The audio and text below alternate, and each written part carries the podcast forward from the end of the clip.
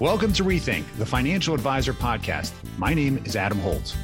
And this is Derek Notman. We are your hosts, both veteran advisors and fintech CEOs who challenge the status quo, question everything, and have fun doing it. Hear honest commentary on the challenges facing advisors today. And be part of a community where we can all rethink the profession. Now, on to our episode. Derek, does your advice suck? uh, that's kind of a blunt statement, man. I, uh, I, I would say no, but I tell me more. What do you? How do you know? Mean? I mean, how what, do what you do know? What do you mean? Does my advice suck? I mean, you're a financial planner. yeah, I'm a CFP, so How do you know your financial planning is good? well, I guess it's like the ultimate litmus test of what do my clients think about it. Do you ask them?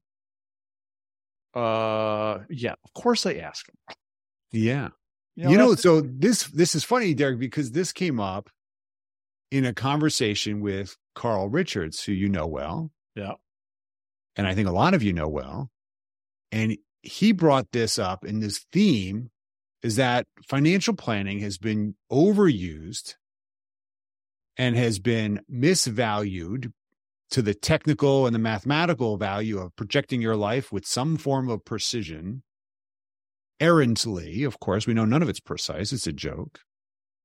It's a nice guess.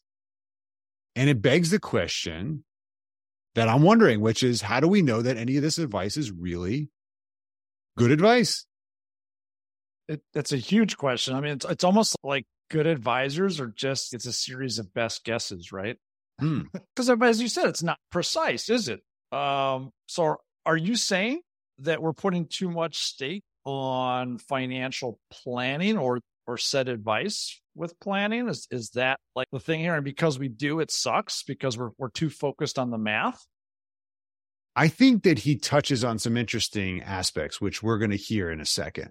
But it's something I've been thinking about and actually talking about. I know you have too for a long time, but he says it in his classic Carl Richards way. And he doesn't just draw it, he actually explains it, which is kind of fun. But I think there's really something to think about for all of you listening. We have for a long time put a lot of preeminence on the technical, mathematical value of planning, usually around this idea of retirement planning, mostly because that is most of our biggest fears. No one's no one's got a safety blanket for us in retirement. And of course, we can't generally earn income. So retirement tends to be the number one financial planning module run, just to the point where almost all financial planning has somehow become ubiquitous with retirement planning. And yet, as we all know, it's really about the journey, not the destination. And as financial advisors, we have to make constant decisions again and again and again. And sometimes the long term plan is not relevant, right? We have episodic things that happen in our lives, right? Kids go to school, something changes course. I lost my job. Uh, I have no savings. There's something blows up.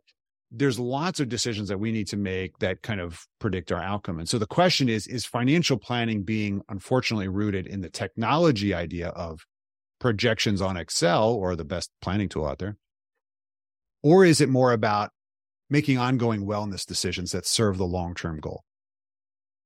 Well, I'm biased. I think it's the latter. You know, you've got a great question that you have put out there many times that clients may not always articulate, but they're thinking it. Am I okay? Hmm. And the am I okay question is extremely important, but it's also not a precise question in that it, it does change every single day. So how do we how how can a financial plan be precise about something that's a moving target? I don't know. And I, I I don't know where I heard this. I don't know if this was with you. I talked to you a lot. I know. I'm sorry. I don't know where this was, but just recently I heard someone say like if you ask a client what they're going to do tomorrow or next weekend or next week, they can tell you with a lot of certainty what they're going to be doing. But if you ask them what they're going to be doing in 10 years or 20 years, like, oh, I don't know, golf maybe, travel, hanging out with the grandkids, I don't know. So it's it, there's no precision left at that point. It's too far out. So how can a financial plan like I would say that your advice sucks if your financial plan tells them exactly what they should be doing in 20 years. Oh, that's see, that's interesting because I know that many advisors think it's about the money and all of the financial planning discussions that we've had recently that are really about the technology supporting financial planning has been about the math, right? Do you have Monte Carlo? Do you take into consideration tax? And I, I don't know. I, have always had a trouble with this because in the real world, the client's not thinking about that. I know they're relevant. They think that we are supposed to be paying attention to that, and we are but it's not the real meaning, right? Many advisors think it's about the money. It's not about the money. It's about what the money gives you, certainty, security, and what it provides you. And those things, unfortunately, very often can't be quantified because they're so far out in the future. And we have no clue what we're going to spend in the future, really. So what about your projection model of I'm going to die at 100 and I'm going to pay this much in taxes? Like, I don't know. It seems, as Carl says, a righteous trick. It basically is a necessity that we have to do it but it's kind of also a silliness, right? And I think that's that's an important aspect. So let's get to know Carl because I think you're going to all appreciate what he has to say here. How do what tell me about Carl? Well, he is a certified financial planner. He did work client facing for a while, but he's really well known as the sketch guy. He did a column in the New York Times, I think starting back in 2010. And you've probably seen some of his pictures on, well, maybe the New York Times or LinkedIn just really simple scribbles to explain sometimes rather complex ideas or strategies in a very simple manner. So he's known as that. He's been featured in places like Marketplace Money, Oprah, Forbes. He's been a, a keynote speaker in a number of places. Just recently, he was at the Riskalyze event. Mm-hmm. He does the Carl and Kitces podcast. He's got a couple books out there the one page financial plan, and then also the behavior gap. He's been in the space for a while. He's really come at it from more of a behavioral finance psychological aspect. Mm-hmm. But enough of his stuff there. I, I think we just got to hear what the guy has to say and let people make up their own minds. I agree. How do we get to know Carl really fast? Oh man, that's the hardest question of all. Um, really fast. I got into the business by accident. I applied to be a security guard. I thought it said security. It said securities. I didn't know the difference. Um, got in the business by accident, stayed because I quickly, with my first interaction with the public, right, I figured out that this was not a math job. I, eh, I didn't know what it was, but I was like, whoa, this is not about spreadsheets and calculators. People are upset. People are sad. People are mad. And that kept me in the business um, because I, humans and their interaction with money is endlessly fascinating. So now, really, the last 20 years have been about exploring the secret is I don't care about money what I care about is that it's, as far as I can tell, other than health, and I think maybe even more than health, actually, it's the fastest way into the stuff that matters.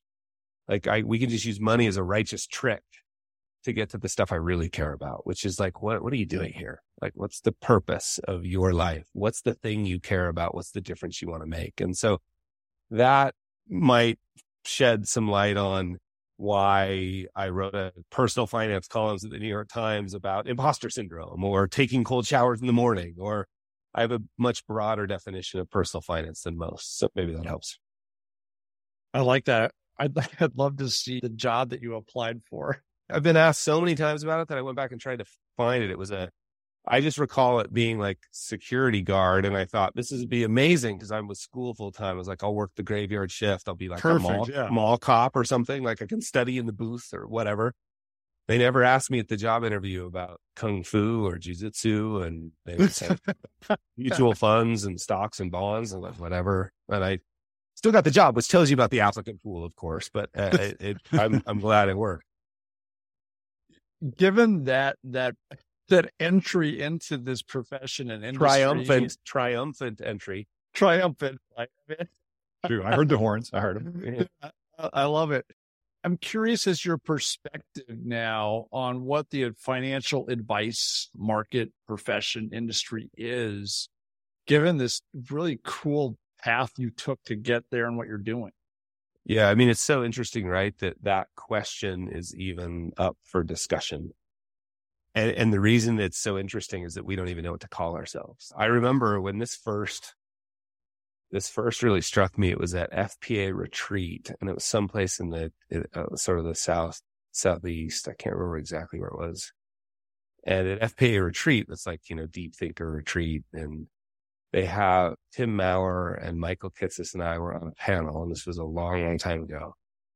And I was writing the column at the time for the New York Times. And I was really frustrated by the difference between what I was seeing in the financial pornography network, you know, like what I, the, the stuff I was seeing written about financial advisors, because this is like Bernie Madoff and Mini Madoff and all of that stuff. And so I was, I was frustrated by the reputation of what a financial advisor was compared to what I thought I was doing myself, but certainly I was seeing my colleagues do. Like these people were saving people's lives. I mean, maybe not literally, but like as close as you could get.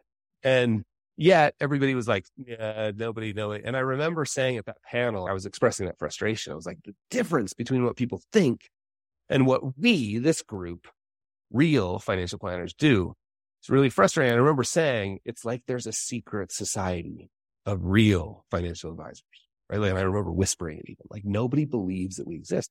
And there, I'm trying to answer this question that at retreat, you can sign up for your own session. Like you can create like under the trees, I think they called it. You, you, and somebody wrote down real financial planners.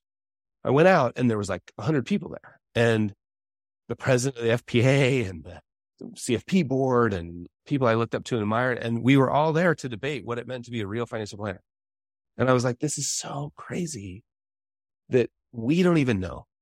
And so my definition of, of the advice market, of what real financial advice means, is the sort of never ending alignment of somebody's use of capital, use of capital, and capital has an asterisk by it. It's time, money, energy, and attention, sources of capital. So the alignment of somebody's use of capital with what's really important to them. That's what I view as financial advice.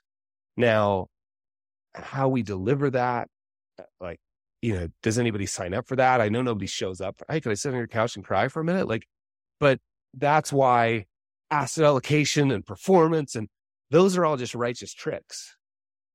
Greet with empathy, or if performance is important to you, I can say, Adam, thanks. That's a great question. Performance is important to me too.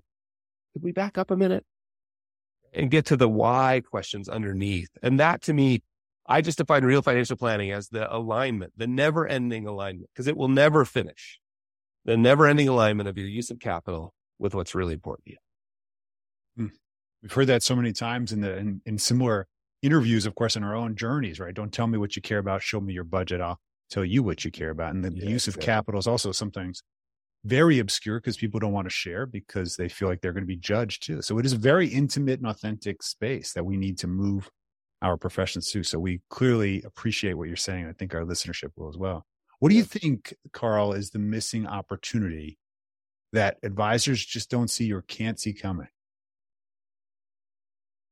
Hmm, super interesting. The missing opportunity. Um, to me, there's been so much for the last, let's just call it decade, fear around robo advice, fee compression, you know, online, you know, TikTok advisors, like whatever it is. And that fear to me is actually a really helpful tool to point us to what is actually really the value. Right. And I think, I think the opportunity is to understand real financial planning is of no, is under no threat of fee compression.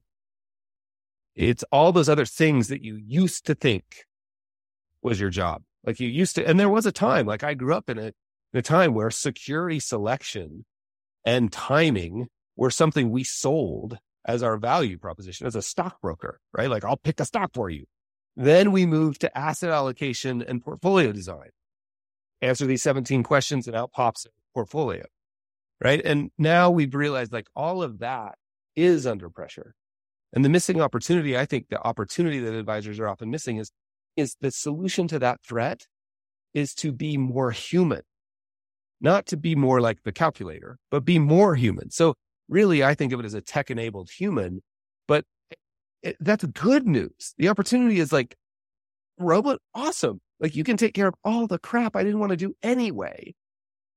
And now I can be really clear about I think the huge opportunity and value is probably summed up in Covey's old thing that he used to say. The last thing we want to do is spend our entire lives climbing the ladder only to realize it's leaning against the wrong wall. An algorithm's not going to help you figure out if it's leaning around against the wrong wall. A human will. And I think the opportunity is to lean into that, to be more human, to go there further and use all the tools to help us do that at scale. I love it. I know I've said that a couple times now, but I really do love what you're saying. It's it's it's, it's profound, and I think it, it, it should resonate with our audience.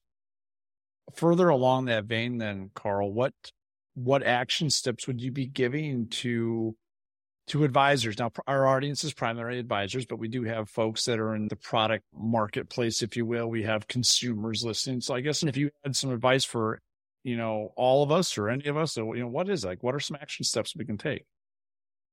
Yeah. I mean, I, I think I like this word rethink, you know, and, and I think the opportunity, I, what I love, and I think, you know, if my work has been valuable to anybody, it's, it's mainly because I'm looking at opportunities outside of our industry, right? I don't get it right very often, but when I do, uh, it's because there's no ground beneath my feet, right? It's, it's truly a, a new and novel thing.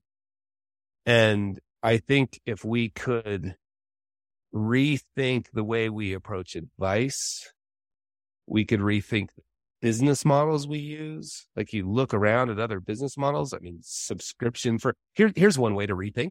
What if you rethought of yourself? Like, I love this. Like, just sort of just take yourself out of your business and put yourself in a different one. What if a financial advisor stopped thinking of themselves as financial advisors and they started thinking of themselves as the owners of intellectual property businesses? Right? What if I got paid for my wisdom? Well, how could I package that wisdom? What souvenir or artifact could it take? Like in the old days, we would have just said a book, right? But now we got all these other, how could I package the experience? How could I productize it? And, and not just to make more money, but to do me at scale we joked a little bit before we started talking about how efficient my team may be, right? Like, well, one of the reasons for all of that is to try and do impact at scale. I don't have a ghostwriter, but I got a whole bunch of ways that people on my team capture what I say so that it can be done at scale. Well, how could we rethink? How could we make impact at scale if we started thinking ourselves as, as the owners of intellectual property businesses? It doesn't just have to be an AUM fee anymore. Oh, it could be that I have a course. It could be that I have a workshop. It could be that I have a paid podcast. I have a paid podcast. It's 10 bucks a month. It's a great, great business. Right. I, so I love thinking, well, let me give you one more example. And this is just to like jolt people out. What if, as a financial advisor, you started a podcast where you recorded something two or three times a week with no guest? You could actually just take the CFP modules. There's eh, like 87 topics in there. I can't even remember what the number and talk about each one. What if at the end of that, you repackaged them up a little bit and you wrote a book, but you never published the book. The book was only released in audible form in your podcast. Here's chapter one of my new book and it's a mini book and it was 10 bucks a month. All I'm saying is you start thinking about all these other delivery mechanisms. You get a chance to completely rethink the business not just because it will generate more revenue, but also because it will allow you to do you at scale. Wow. These wow. are all, it's interesting. Carl, this is fun um, because this is the space that Derek and I choose to live in a lot, which is to completely rethink yeah. why we're doing. It's why we love innovation. I, really express that we appreciate your attitude towards this. And it's a great opportunity in today's age, we'll call it, where advisors have the luxury to do this if they mm-hmm. choose to rethink themselves versus waiting for calamity to force them to change. Um, and so that's really exciting. I'm curious, is there anything that you think advisors need to hear or that the community needs to hear that is a topic we should be talking more about? yeah. And, and I love this, uh, format of this. Um, we, we think a lot internally about the work we do as like balancing a punch in the face and an empathetic hug. Then sometimes it's an empathetic punch. But maybe in the punch in the face vein, your advice is not as good as you think it is.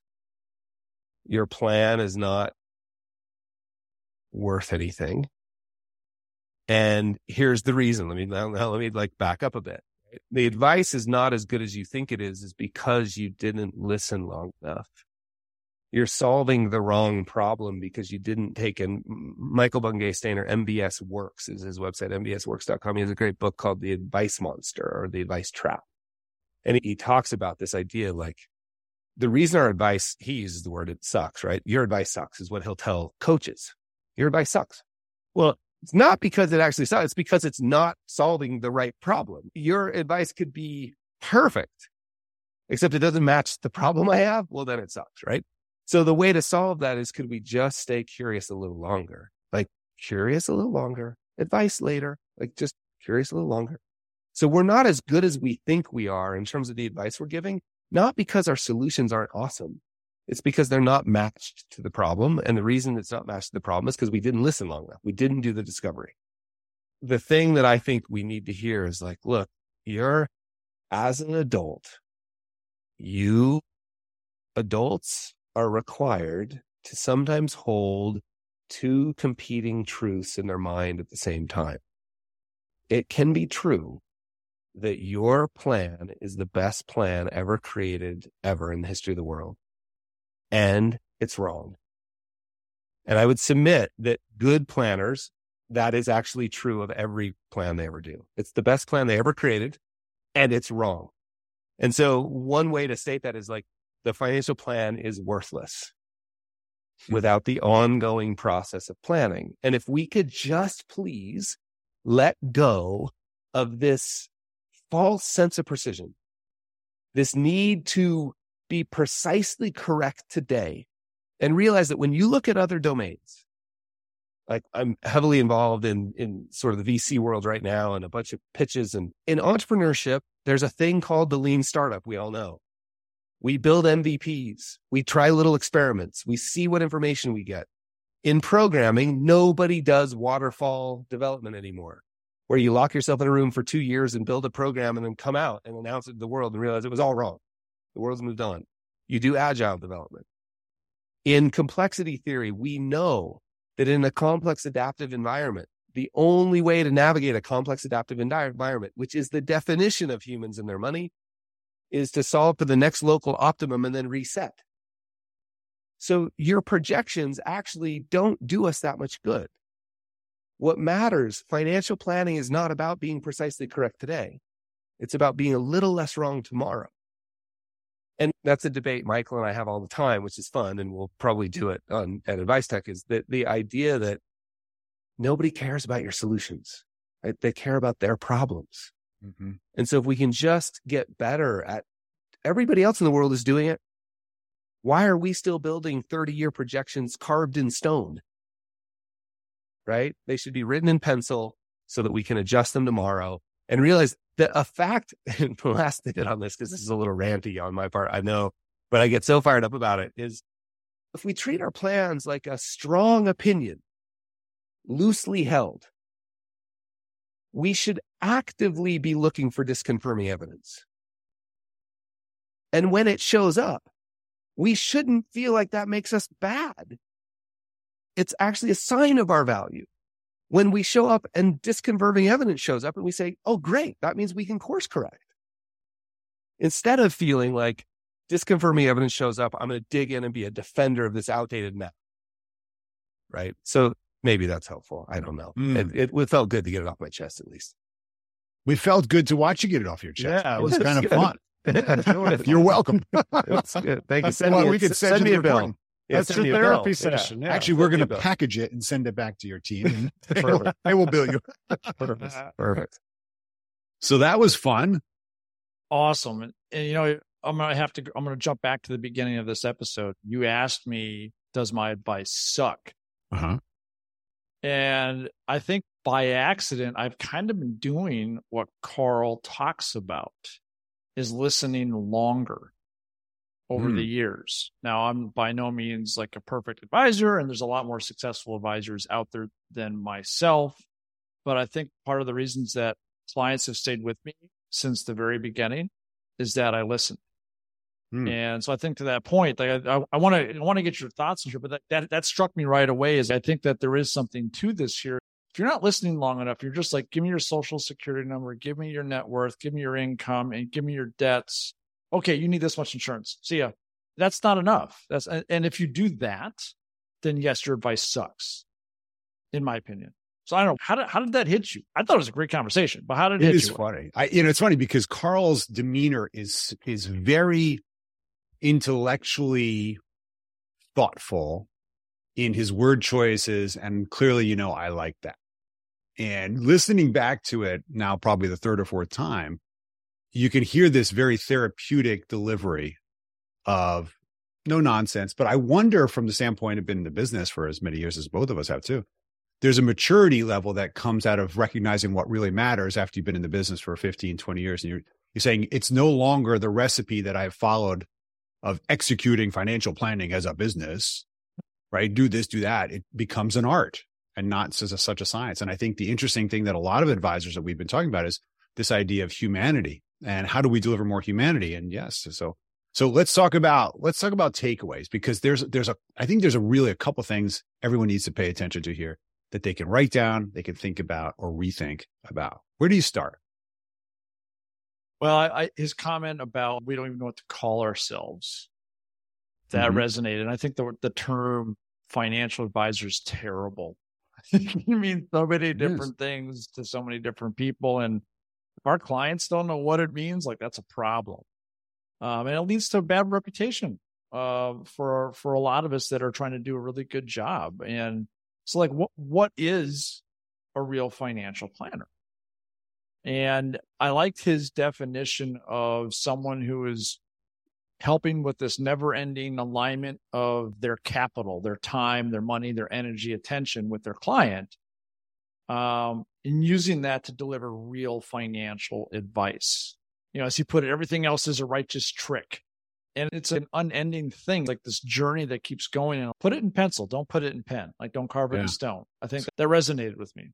You just said something that totally I, I realized something. I had a little bit of an epiphany.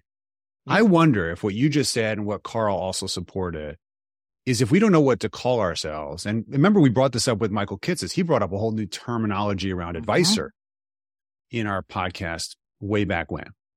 And I wonder whether financial planner as a naming convention is actually doing us a disservice. I'm not sure if we're ready for it, but financial coach still might be more appropriate long term. And here's why I say that. A planner, by definition, is thinking about the future and they're trying to architect actions to plan for the future. But we just said the planning for the future is kind of silly in a sense. We have to take actions today. And I think a coach helps us take actions today that serves our long term agenda. Ooh. And maybe we should stop thinking about this is all about the projections of the future. I'm planning your road trip maybe we should be talking about like, I'm planning what you're going to do today so that we're ready for tomorrow. And that's what this kind of episodic concept or what he mentioned was, what did he call it? He called it the complex adaptive environment and the need to reset at different points of inflection. I don't know. Maybe that's something to think about. I'm almost having an epiphany on your epiphany. Is Ooh, that possible? You're layering epiphanies. use like a sports analogy. Does a coach try to like put in stone what you should do 20 years from now? No. Your, your coach is helping you today and then a little bit more tomorrow and then the next day and assessing where you are. And okay, now we can make this pivot and that pivot. So I, I really like your financial coach term. Now, honestly, one of the things that hits me with that though is does financial coach, mm-hmm. is it a strong enough term? you hear the word doctor, you hear CPA, you hear attorney or lawyer. Those mm-hmm. have these strong, credible, like auras around them almost. Does financial coach have that? I don't know. No. No, it doesn't. But that's only because historically it's had a hundred years to, to, to ferment in your brain. I mean, we we have association with those terms, just like we have an association with this financial advisor, mm-hmm. right? We all know, as was said, I mean, the evolution of the stockbroker to the financial advisor or the insurance agent to the financial advisor or the bank broker dealer to the financial advisor. Everybody's a financial advisor. And that's the challenge is that the, the tasks that we executed were typically product or solution based. Now we're all trying to say like, no, we, we lead with advice because it helps us sell more product And that's the righteous trick that I've been, you know, banging the drum about Oh forever. my is that. I, I appreciate the fact that financial planning as a technique has been a loss leader for AUM gathering. Okay. I get it. And we all know that those advisors who lead with advice and do more planning, financial planning, CFPs supposedly earn more revenue than those that don't have a CFP. Why is that? Because the righteous trick of planning gets people convinced that they're they're confident and they they can trust your process because it's baked in what? It's baked in a process that's mathematically pure. And, I'm already lost in terms of meeting the obligations that Carl has pointed out, right? Have I really listened to the underlying why of what you're really trying to achieve? And I'm helping you get there. Now, might very well be the same thing mathematically, right? You still got to save. You got to invest. You got to be smart on taxes. You got to buy some insurances.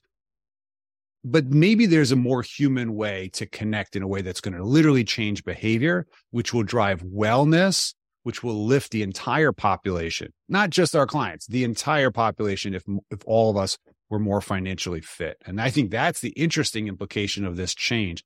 It's not just about how do I sell more, but how do I actually lift the population? So the Bam. I know, like boom. Too big. Uh, if I'm a CFP listening to this right now and I'm leading with advice, You are a CFP. yeah, but I'm not listening to it. Oh, thank you. Recording it. You're supposed to listen more, he said. Uh, what? Very well.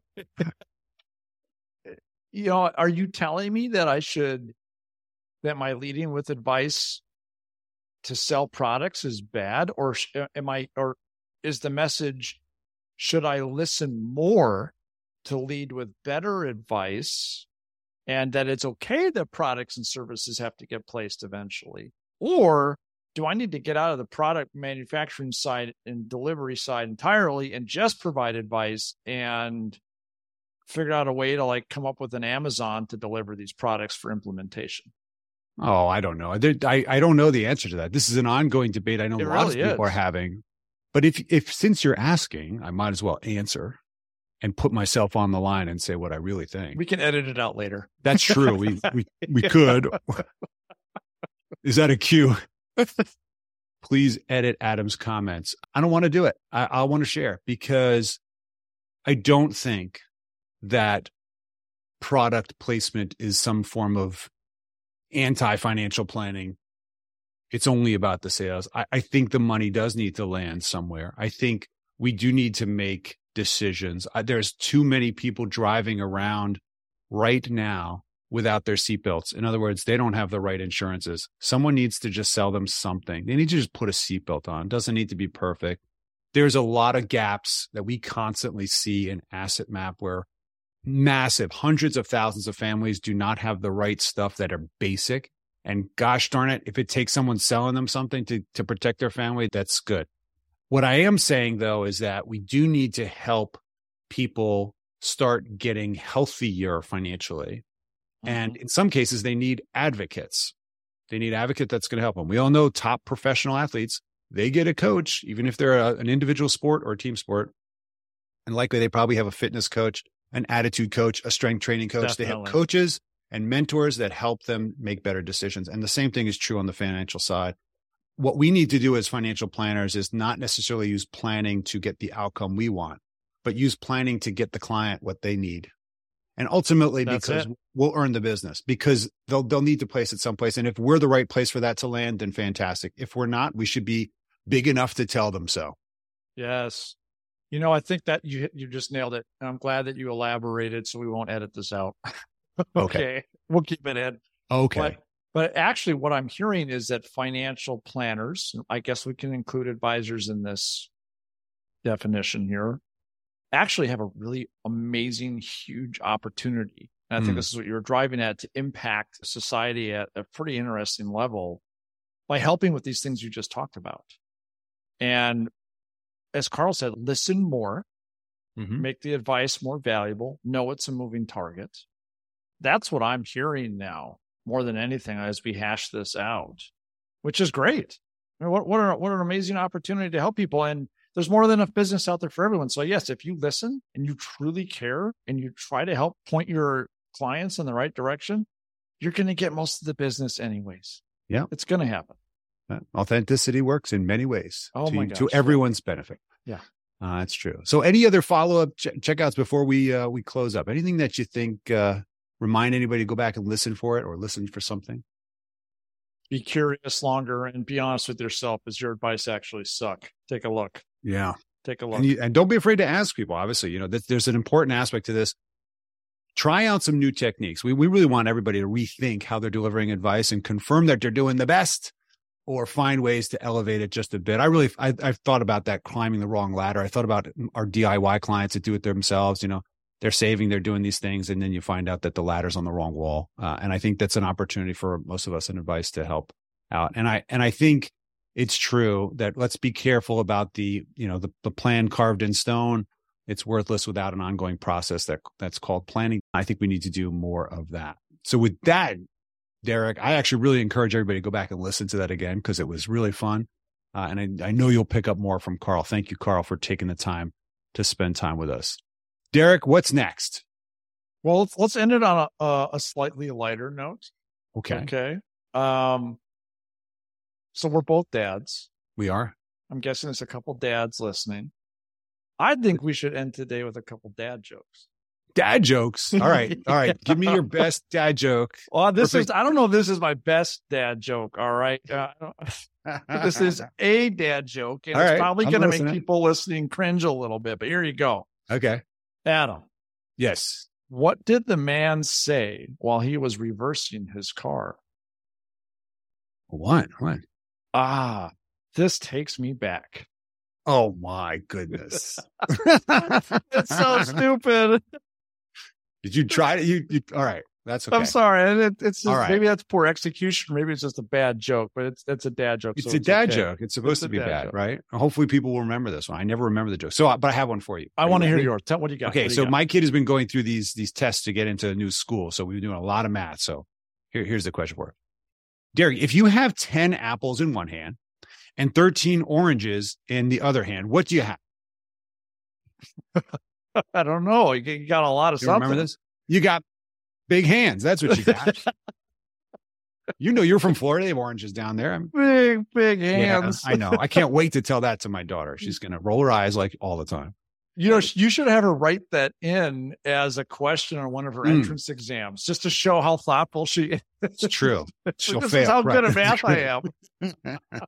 it's true. See, she's rethinking the problem. Get credit for that. That's right. Oh my god. That's right. The train is going how fast? I don't know. There you go. Well, this has been a lot of fun. Thanks for making me laugh. And of course, Carl, thanks for making us think. Uh, we do appreciate it. For those of us that uh, that have been uh, had enough opportunity to meet you in person, certainly check out Carl and all the stuff that he's doing online, as uh, as well as his, his fun societies and his podcasts online. You'll just get some great stuff. I know Michael and him have been doing a great job. You also thank you for uh, your hundredth episode that was recorded at Device Tech Live that just came out. So make Oh, sure cool. you check that out. Uh, and we were excited to have you there. Seeing this community is really so tied to each other. Derek, anything that everybody needs to do? Yeah. Everyone listening, tell a friend of yours that's an advisor and one that isn't to subscribe and listen to our podcast. We're growing and growing and growing. We're having a ton of fun. We're getting a lot of great feedback. So thank you for all of the listens. Um, connect with us on LinkedIn, man. Send us a DM. Adam and I will actually respond to you. Yeah. We will. And if will. maybe if you're lucky, we'll even put one of your questions on uh, on our podcast. So Perfect. We got some cool stuff coming. But uh, thank you for listening. And Adam, it was a pleasure as always talking to you multiple times a day. I'm very sorry in advance. Thanks, everybody. Derek, good to hear your voice, and we'll see you at the next podcast. Thank you for listening to Rethink, the financial advisor podcast with Holt and Notman. Be sure to subscribe now and join the ongoing conversation. The information covered and posted represents the views and opinions of the guest and does not necessarily represent the views or opinions of Asset Map or Connector. The content has been made available for informational and educational purposes only.